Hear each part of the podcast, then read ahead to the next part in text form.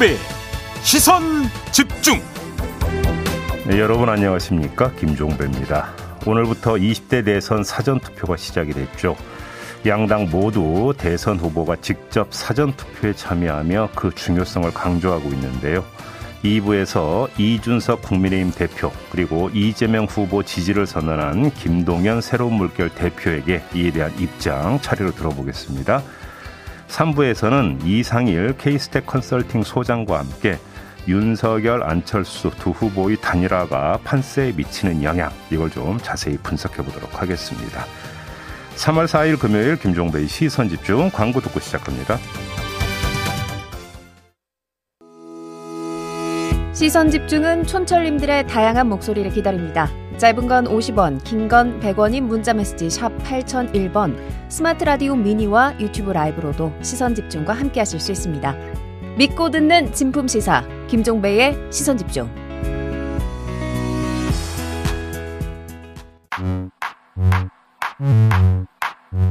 뉴욕에 뉴욕 타임즈가 있다면 시선 집중에는 JB타임즈가 있다.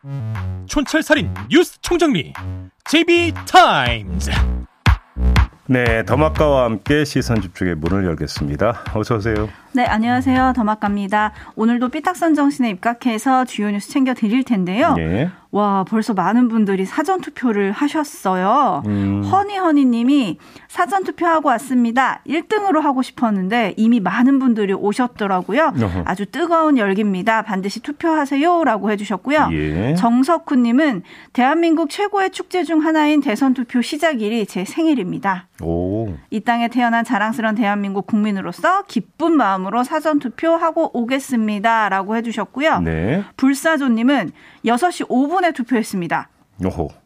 진짜 부지런하시죠? 예. 나무 아미타불님은 김종배님도 사전 투표 하셨나요? 라고 물어주셨네요. 저는 본 투표 때 할 겁니다. 아, 본 투표 때 하실 거예요? 예. 어허. 왜요? 제 마음이죠. 근데 어차피 이제 그날 또 이제 방송을 해야 되기 때문에 아, 방송 끝나고 음, 돌아가면서 투표할 계획입니다. 아 그렇군요. 아직 네. 찍을 사람을 못 정해서 그때까지 고심하시는 건 아니신가? 뭐 그런 건 아니고요. 살짝 궁금했고요. 음. 알겠습니다. 많은 분들이 벌써부터 이렇게 투표를 하고 계신데요. 오늘 내일 사전 투표 하는 날입니다. 그리고 3월 9일 본 투표가 있고요. 예. 많은 분들 투표하셨으면 좋겠고요. 뉴스와 분석이 함께하는 제이비타임즈 오늘 주목할 뉴스들 챙겨드리겠습니다. 먼저 첫 번째 뉴스는 오디오로 먼저 만나보시죠. 함께 정권을 교체하고 함께 정권을 인수하며 함께 정권을 준비하고 함께 정부를 구성하여 정권 교체의 힘으로 정치 교체, 시대 교체가 될 수 있도록 국민의 힘과 국민의당 두 당은 선거 후 즉시 합당을 추진하겠습니다. 바로 국민의 국민에 의한 국민을 위한 단일화인 것입니다. 네. 자, 단일화 선언이죠. 네. 관심사는 두 후보 간 합의 내용이 뭐냐 이건데 미사 여구가 나열된 합의문이 아니고요. 실제로 두 후보 간 그리고 두 정당 간의 오간 정치적 딜의 내용이 뭐냐 이게 궁금한 거 아니겠습니까? 음. 뭐, 뭐 현재로서는 알 수가 없습니다. 네. 발표 나온 건 없기 때문에. 근데 다만 단서는 있는 것 같습니다. 아, 국민의당 이태규 총괄 선대본부장이 어제 기자들에게 한 말이 있어요. 네. 그걸 이제 간략히 제가 좀 그대로 읽어드리면 선거 결과가 나오면 두 분이 공동정부의 대주주 아니냐. 한 분은 대통령이 되는 거고 다른 한 분은 어떤 역할을 할 것인가. 그것이 총리가 될지 다른 영역일지는 두 분이 편하게 논의하지 않겠냐. 그런 쪽에서 윤 후보가 권하는 부분, 안 후보가 내가 해보겠다는 부분이 있을 것이고, 음. 후자가 우선일 것이다. 내가 해보겠다는 부분이 음, 두 분이 협의 때 안 후보가 요구하는 건 다 수용하겠다고 했다. 어허. 이렇게 이야기를 했거든요. 네. 이 합당 후 안철수, 이준석 공동 대표 체제 뭐 이런 이야기도 좀 많이 나오는데 이거에 대해서 이태규 본부장은 안 후보가 당에 있을 건지 행정부에서 역할을 할지에 따라 달라질 수 있다. 음. 이런 말도 했습니다. 네. 종합을 하면 안철수 후보는 당이 아니라 정부 쪽으로 기울고 있는 것 같습니다. 정부 쪽으로 예. 기울고 있다. 왜 그렇습니까? 자, 조금 전에 이태규 본부장 말에서 대충은 좀 뭐 기색이 묻어나오지 않습니까? 음, 네. 여기에다가 또 사실은 어제 안철수 후보가 한말 있어요. 네. 후보 사퇴했으니까 이제 전 후보군요. 전 후보. 대표라고 그냥 하시면 될 것 같아요. 네. 어제 그 기자들과 일문일답에서 뭐라고 했냐면 10년간 이제 정치 활동을 하면서 국회의원으로 입법 활동을 했지만 행정적 업무는 하지 못했다. 음. 할 만한 기회를 가지지 못했다. 네. 자기 입으로 또 이런 이야기를 했거든요. 강조를 한 거죠. 네. 이태규 의원의 말과 안철수 전 후보의 말이 겹치고 있죠. 그러네요. 그런 점에서 이런 말씀을 드리는 거고요. 네. 또한 가지 이제 그 관찰자 시점에서 계산을 해봐도 그런 계산이 나올 수가 있습니다. 어허. 왜 그러냐면 안철수 그냥 대표라고 합시다. 네. 대표가 이제 그 차기 엄밀하게 맞이 그 차기 주인공 결정이니까 차차기라고 봐야 되겠죠. 음. 아무튼 차기를 노리고 있다고 전제를 한다면 그러면 지금 그에게 필요한 게 뭘까요? 당대표 경력일까요? 여러 번 했죠. 그건 여러 번 했잖아요. 반면에 행정 경험은 전무한 상태 아닙니까? 네. 그런 점에서도 정부 쪽으로 갈 필요가 있다고 얼마든지 생각할 수 있지 않겠어요? 음, 그렇죠. 응? 경력을 생각해 보면. 예. 네. 자, 그럼 이제 당은 어떻게 되느냐? 이 문제가 남잖아요. 네. 그렇다고 안철수 대표가 당의 지분을 놓을 것 같지는 않습니다. 음흠. 이유는 똑같은 것 때문인데요. 바로 차기 도전 때문입니다. 네. 본인이 차기에 도전하기 위한 기반을 확충하기 위해서는 당내 지분을 확고하게 틀어지고 있어야 되는 거죠. 그렇죠. 그렇죠. 그러니까 합당을 전제한다면 통합당 안에 자기 그 지지 기반을 확실히 다져야 된다는 이야기인데 그 기반을 다지는 가장 기본적인 방법이 뭐냐면 공천이에요, 공천. 음흠. 그리고 당장 몇 달 뒤에 지방선거 공천이 예정돼 있지 않습니까? 네. 2년 뒤에는 총선이 있잖아요. 그렇죠. 사실은 이 두 번의 공천 과정에서 본인이 얼마나 지분율을 행사할 것이냐가 이게 사실은 차기 도전에 있어서 가장 중요한 토대가 되는 것인데 이걸 그냥 놓을 리가 있겠습니까? 이 두 번의 과정에서 확실하게 지분을 챙기려고 할 텐데 근데 만약에 안철수 대표가 정부로 간다면 그러면 당 안에서 대신 역할을 해줄 대리인이 필요하게 되는 거겠죠. 있어야겠죠? 그렇죠. 예를 들어서 총선은 2년 뒤니까 뭐 예를 들어서 뭐 정부에서 뭐 총리가 되는 뭐가 하다가 돌아와서 그때 공천권을 본인이 직접 행사한다 이런 그림이 그려질 수 있겠지만 음흠. 지방선거는 그게 불가능한 거잖아요. 그렇죠. 그렇기 때문에라도 대리인을 통해서 확실하게 당의 지분을 챙기려 할 가능성이 높다. 음. 이렇게 봐야 될 것 같습니다. 네. 겉으로 드러나는 모습이 대리인을 앞세운 공동대표 체제인지 아니면 예를 들어서 뭐 그게 사무총장이든지 뭐가 되든지 다른 어떤 자리가 되든지 간에 음흠. 아무튼 자신의 당 지분을 확실하게 챙기는 그 창구는 두려고 할 것이다. 이렇게 봐야 되겠죠. 그럼 그 창구는 이태규 의원인가요? 누구지 궁금해진다는 네. 갑자기 그런 생각이 드는데 어쨌든 오늘 아침 조간을 보면은 이제 두 당이 합당에 합의하기로 하면서 최고위원 지명권 두 짜리 지명권을 주고 으흠. 뭐 서울, 부산, 인천이었나 거기 지역위원장을 같이 맡고 뭐 이런 음. 것들이 또 얘기가 나오긴 하더라고요. 예. 공동 지분 지금 말씀해주신 그런 것들 좀 네. 지켜봐야 될 것 같고요. 050 하나님이 그러면 안철수 국무총리? 라고 물음표를 보내주셨고요. 이명래님은 대한민국 대선판이 자기들 실험실입니까? 라고 물어주셨고 네. 7768님은 뭔가 주고받았다는 것 자체가 야합 아닌가요? 반면에 9920님은 그래도 안철수 대표가 윤석열 정부에서 뭔가 역할을 한다고 하면 불안감이 좀 상쇄되지 않을까요? 라는 의견을 또 보내주셨네요. 네. 자, 그리고 이 후보 간의 담판에 함께했던 장재원, 이태규 의원까지 합쳐서 4명이 편의점 캔맥주로 건배를 하면서 단일화를 결의했다. 뭐 이런 네. 보도가 오늘 아침에 나왔는데 음. 그래서 단일화가 됐고 지금 국민의힘은 약간 축제 분위기가 아닌가라는 보도들이 좀 이어지고 있는데 네. 어제 조금 물음표가 생기는 장면이 하나 있었습니다. 두 음. 후보가 이제 기자회견을 하고 기자들 주문에 맞춰서 악수도 하고 포옹도 하고 두 손 맞잡고 만세도 했거든요. 네. 여기까지는 좋았는데 퇴장을 할 때 윤 후보가 먼저 나갔고 안철수 후보가 이거 필요 없으세요? 라고 묻는 장면이 좀 포착이 됐습니다. 네. 뭐였냐면 공동선언문을 윤 후보가 단상에 그냥 둔 채로 퇴장을 하니까 음. 안 대표가 챙겨준 거예요. 네. 그래서 이걸 좀 어떻게 봐야 될까요? 단순 해프닝이라고 봐야 할지 아니면 윤석열 후보랑 국민의힘이 안철수 지지층을 끌어안는데 조금 세심한 관리가 필요하지 않은가라는 생각도 드는데 어떻게 보셨어요? 뭐 일부러 놓고 갔다고 보기는 힘들죠. 아하. 그렇죠. 네. 일부러 놓고 갔다고 깜빡. 보기는 힘들고 네. 조금 전에 그 더마카 표현을 하면 세심한 그러니까 그 주의와 배려가 부족하다. 음. 뭐 이렇게 좀 해석을 해야 되는 거 아니겠습니까? 근데 어제부터 이제 언론이 이 부분을 이제 많이 부각을 시키고 있던데 이것이 이제 선거 이후에 정말로 이 합의 정신이 제대로 지켜지고 존중되겠느냐 그렇죠. 아니면 또 달라지는 것이냐 네. 이 부분을 엿볼 수 있는 하나의 어떤 해프닝성으로 음흠. 그러니까 그런 시각으로 요 좀 장면을 바라보는 부분이 있으니까 네. 언론이 부각을 시키고 있더라고요. 앞으로 어떻게 진행되느냐에 따라서 이 장면이 뉴스에 자주 출몰할지 아니면 잊혀질지 뭐 요게 조금 궁금해지고요. 예. 또 관심은 안철수 지지층이 어디로 갈 거냐 요게 아주 중요한 포인트잖아요. 네. 비행기 타고 가서 한 표 행사했는데 이게 무슨 날벼락이냐? 재외 국민의 호소도 있었고요. 그래서 음. 안철수 방지법 제정해달라라는 청원도 등장을 했습니다. 네. 팬카페에서는 또 철수냐 실망과 분노를 담은 반발글도 있었고 음. 그 선택을 존중한다 지지글도 있었거든요. 네. 이런 상황들 안철수 지지층은 어디로 갈까요? 그거가 이제 그 저희도 궁금해서 3부에서 여론조사 전문가하고 이제 정밀 분석을 해보긴 할 텐데요. 다만 이 점은 좀 봐야 될 것 같습니다. 우여곡절이 되게 많이 있지 않았습니까? 그렇죠. 근데 주목을 해서 봐야 되는 것은 단일화 과정에서 얼마든지 밀당이 있을 수가 있어요. 네. 신랑이 있을 수가 있고 줄다리기 있을 수가 있죠. 다만 중요한 건 뭐냐면요.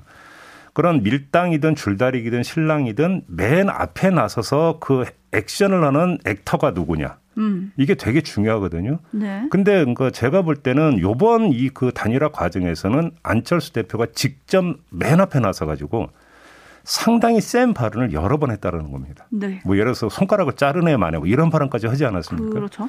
그러니까 예를 들어서 그러니까 본인이 아니라 측근이 되나 누구를 앞세워 가지고 여론 어떤 그 조성 작업이든 상대 압박 작업이든 이런 차원에서 이야기를 하고 치고 빠지고 치고 빠지는 건 뭐 정치적 행위니까 할 수 있다고 치는데 본인이 공개적인 무대에서 공식적으로 그런 발언을 아주 엄청나게 센 발언을 여러 번 했다라는 거예요. 음, 그리고 나서 본인이 180도 지금 돌변을 했기 때문에 네. 이것이 미치는 어떤 지지자들에게 미치는 충격이라고 하는 것들은 이전의 양상과는 약간 다를 수가 있다. 음흠. 왜 그러냐면 이거는 어떤 감도가 달라지는 부분이 있는 거죠. 네. 요 점을 좀 주목해서 봐야 되는 거고 그래서 그것이 이 안철수 후보를 지지하던 유권자들의 이제 그 동선을 어떻게 조정할 것이냐. 요거는 3부에서. 알겠습니다. 네. 그리고 국민의힘의 평가와 전망은 잠시 후 이준석 대표에게 네. 들어보도록 하겠습니다. 제이비타임스 다음 주목할 뉴스는 어떤 건가요? 국회 법사위가 윤석열 후보의 부동시 관련 자료, 그다음에 이재명 후보의 범죄 수사 경력 자료 어제 열람을 했어요. 네. 어, 이재명 후보의 경우 여섯 건의 내용이 기재돼 있었는데 음주운전 한 건, 벌금형 네 건, 대법원 무죄 판결 한 건, 그다음에 성남 FC 관련 수사 중인 사건 한건 이렇게 여섯 건이었다고 합니다. 네. 이건 모두 공개가 된 내용이에요. 새로운 게 아니고 국민의힘이 의심해왔던 소년범 관련 내용은 없었다고 합니다. 이에 대해서 국민의힘은 뭐라고 했느냐? 일부 내용이 누락됐을 가능성이 있다. 네. 이렇게 또 주장을 했다고 합니다. 그다음 윤석열 후보 부동시 관련 어, 데이터가 나왔는데요. 1982년 면제 판정 받을 때는 양쪽 눈의 시력차가 0.7. 반면에 1994년과 2002년 검사 임용 때는 각각 시력차가 0.2, 0.3. 네. 그리고 2019년 검찰총장 인사 검증 때는 다시 0.85와 0.7차. 음흠. 이렇게 벌어졌다라는 건데 이에 대해서 민주당은 부동시 굴절률은 평생 변화가 없는 것이 일반적인데 이건 고무줄이다. 그러면서 제기됐던 의혹이 확인이 됐다. 이렇게 주장을 하고 있고요. 국민의힘은 굴절률 검사 없는 단순 시력 검사 갖고 제기하는 의혹은 근거 없다. 음. 숟가락 대고 건가 했던 검사를 어떻게 그러니까 정밀하다고 할 수 있느냐. 네. 또 이런 식으로 맞받아치더라고요. 네, 그러면서 청와대가 그것도 모르고 검찰총장 임명 동의안을 국회에 제출했겠냐? 오히려 이게 문제라면 청와대부터 문책해야 되는 게 아니냐? 뭐 이렇게 반발을 하기도 했던데요. 네. 아무튼 두 후보와 논란이 됐던 자료들이 열람이 된 거잖아요. 예. 그럼 이게 어떻게 표심에 영향을 미칠까요? 근데 솔직히 말씀을 드려서 그럴 것 같지는 않습니다. 어. 예를 들어서 이제 분명한 것은 소년범 관련 자료는 나오지를 않았고 네. 부동시 관련 자료는 확인이 됐습니다. 음. 그렇다면 분명히 편차가 있는 것이겠죠. 네. 근데 제가 이 그 자료 열람 이후에 두 당이 지금 주장을 다시 소개해 드린 이유가 아 그렇네요. 그럼 저희가 제기한 의혹이 잘못됐나 봅니다. 인정합니다. 이렇게 나오고 있지를 않다라는 거죠. 네, 오히려 더 공방이 이어지고 있죠. 그렇기 때문에 계속 이거를 3월 9일까지 의혹 수준으로 계속 남겨두려고 한다라는 것이죠. 음. 이렇게 되기 때문에 결국은 이것이 사실로 확 판정할 만큼의 확실한 자료가 나오지 않는 이상은 나오지 않는 이상은 그냥 의혹 수준에서 또 공방거리로 계속 핑퐁 게임 소재가 될 가능성이 있다고 봐야 되는 거고요. 네. 그러니까 이 부동산 관련 것들은 명백하게 지금 뭐 0.7이니 0.8이니 시력차가 이렇게 나온다는 게 나오지 않았느냐라는 지금 이야기를 할 수 있는데 그러니까 지금 국민의힘에서는 굴절률 검사 아니지 않느냐. 그렇죠. 이렇게 나오는 게 바로 그런 것을 염두에 두고 나오고 있는 주장이다. 이렇게 봐야 되겠죠. 그러니까요. 아마 대선 막판까지도 양측의 네거티브는 계속 되지 않을까 싶습니다. 다만 저도 좀 이제 그 안과 질환이 여러 가지가 있기 때문에 아하. 25년 넘게 계속 지금 안과를 계속 들락거리고 있는 입장에서 주어들은 풍월에 따르면 이 시력이 이런 식으로 할 수는 없는 걸로 저도 알고 있거든요. 좋았다 나빴다 이렇게 예. 차이. 아무리 예를 들어서 이제 그 뭐 굴절력 검사까지는 하냐 않고 그러니까 숟가락 대고 한쪽 눈 가리면서 검사를 했다 하더라도 음. 이런 식으로 편차가 크게 나타날 수 있는 거는 저는 아닌 걸로 알고 있는데 네. 그렇기 때문에 혹시라도 이게 더 정밀한 어떤 자료가 있는 건지를 찾을 수 있는지 확인이 필요한 건지 그거는 좀 뭔가 만약에 확인이 필요할 확인이 될 수 있다면 좀 더 확인할 필요는 있겠다 이런 말씀 좀 드리겠습니다. 알겠습니다. 어쨌든 공방은 이어진다. 이런 것 같고요. 뉴스와 분석이 함께하는 JB타임즈 다음 주목할 뉴스는 어떤 건가요?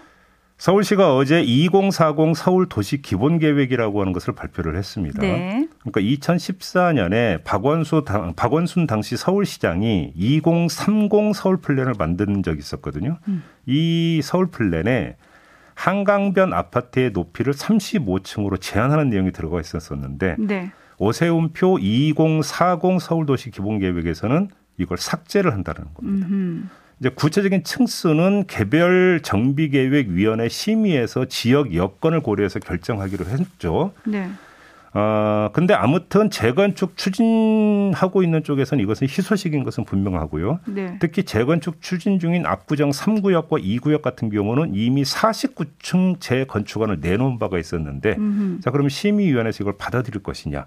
그 다음에 이것이 그 압구정동 말고 다른 쪽에 또 어떤 영향을 미칠 것이냐. 요거를 좀 주목을 해서 봐야 되는 거겠죠. 네, 어제 많은 언론이 한국 한국 서울의 스카이라인이 바뀐다. 뭐 음. 이렇게 뽑긴 했던데요, 제목을. 예. 이걸 어떻게 평가해야 될까요? 이게 이제 그 이 정책의 정밀성과 타당성은 전문가들의 영역에 남겨 두도록 하고요.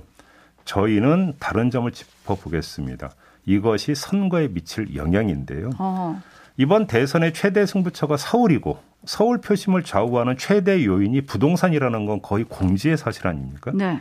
이걸 전제해 놓고 보면 서울시의 방침이 부동산 시장에 미치는 영향을 따져봐야 되는 것이죠. 음흠. 그리고 그것이 서울 표심에 미치는 영향까지 함께 따져볼 수 있는 거 아니겠습니까? 네. 대충 가늠이 이제 나오지 않나요? 네. 아, 물론 재건축 승인이 대선 전에 나올 가능성은 거의 제로라고 봐야 되겠죠. 하지만 문제는 이 서울시 어제 발표가 재건축 부분에 대해서 기대감을 업시킬 가능성은 충분히 있다고 봐야 되는 것이고 음흠. 그것이 표심에 어떻게 연결이 될 것인가. 네. 요게 또 체크 포인트이다. 여기까지만 말씀을 드리도록 하겠습니다. 발표 내용도 내용이지만 타이밍을 주목해야 된다. 음. 요걸 좀 짚어주신 건데 지금 뚜기님은 있는 사람들만 한강 뷰 보라는 겁니까? 라고 의견을 보내주셨는데 네. 요것도 좀 문제인 것 같아요. 왜냐하면 한강변 아파트 높이를 35층 이상으로 하면 음. 그 아파트에 사시는 분들은 뭐 기막힌 풍광을 바라보면서 사시게 되겠죠. 음. 하지만 그 고층 아파트 때문에 조망권을 뺏기는 사람들이 또 있는 거 아니겠습니까? 그렇죠. 요거를 짚는 언론은 별로 없더라고요. 아무튼 그 요 플랜의 타당성 부분은 음. 전문가 입을 통해서 좀 정밀하게 점검할 필요는 있다. 이렇게 여기까지만 말씀드리겠습니다. 네, 그렇습니다. 그리고 마무리해야 되는데요. 코로나19 신규 확진자가 어젯밤 9시에 이미 24만 명을 넘어섰습니다. 네. 사상 최대치 확진자 수가 오늘 나올 것 같은데요. 정부는 거리두기 조정안 발표를 좀 검토 중이라고 합니다. 그래서 오늘 발표가 될 수도 있다 이런 얘기가 전해지고 있는데요. 사회적 거리두기가 완화된다고 개인 방역마저 느슨해지면 안 되겠죠? 그러면 저같이 될 수가 있습니다. 아유, 또 자책을. 네. 네. 마스크 잘 챙기시고요. 오늘 하루도 안전하고 건강하게 보내셨으면 좋겠습니다. 네. 더마카 수고하셨어요. 고맙습니다.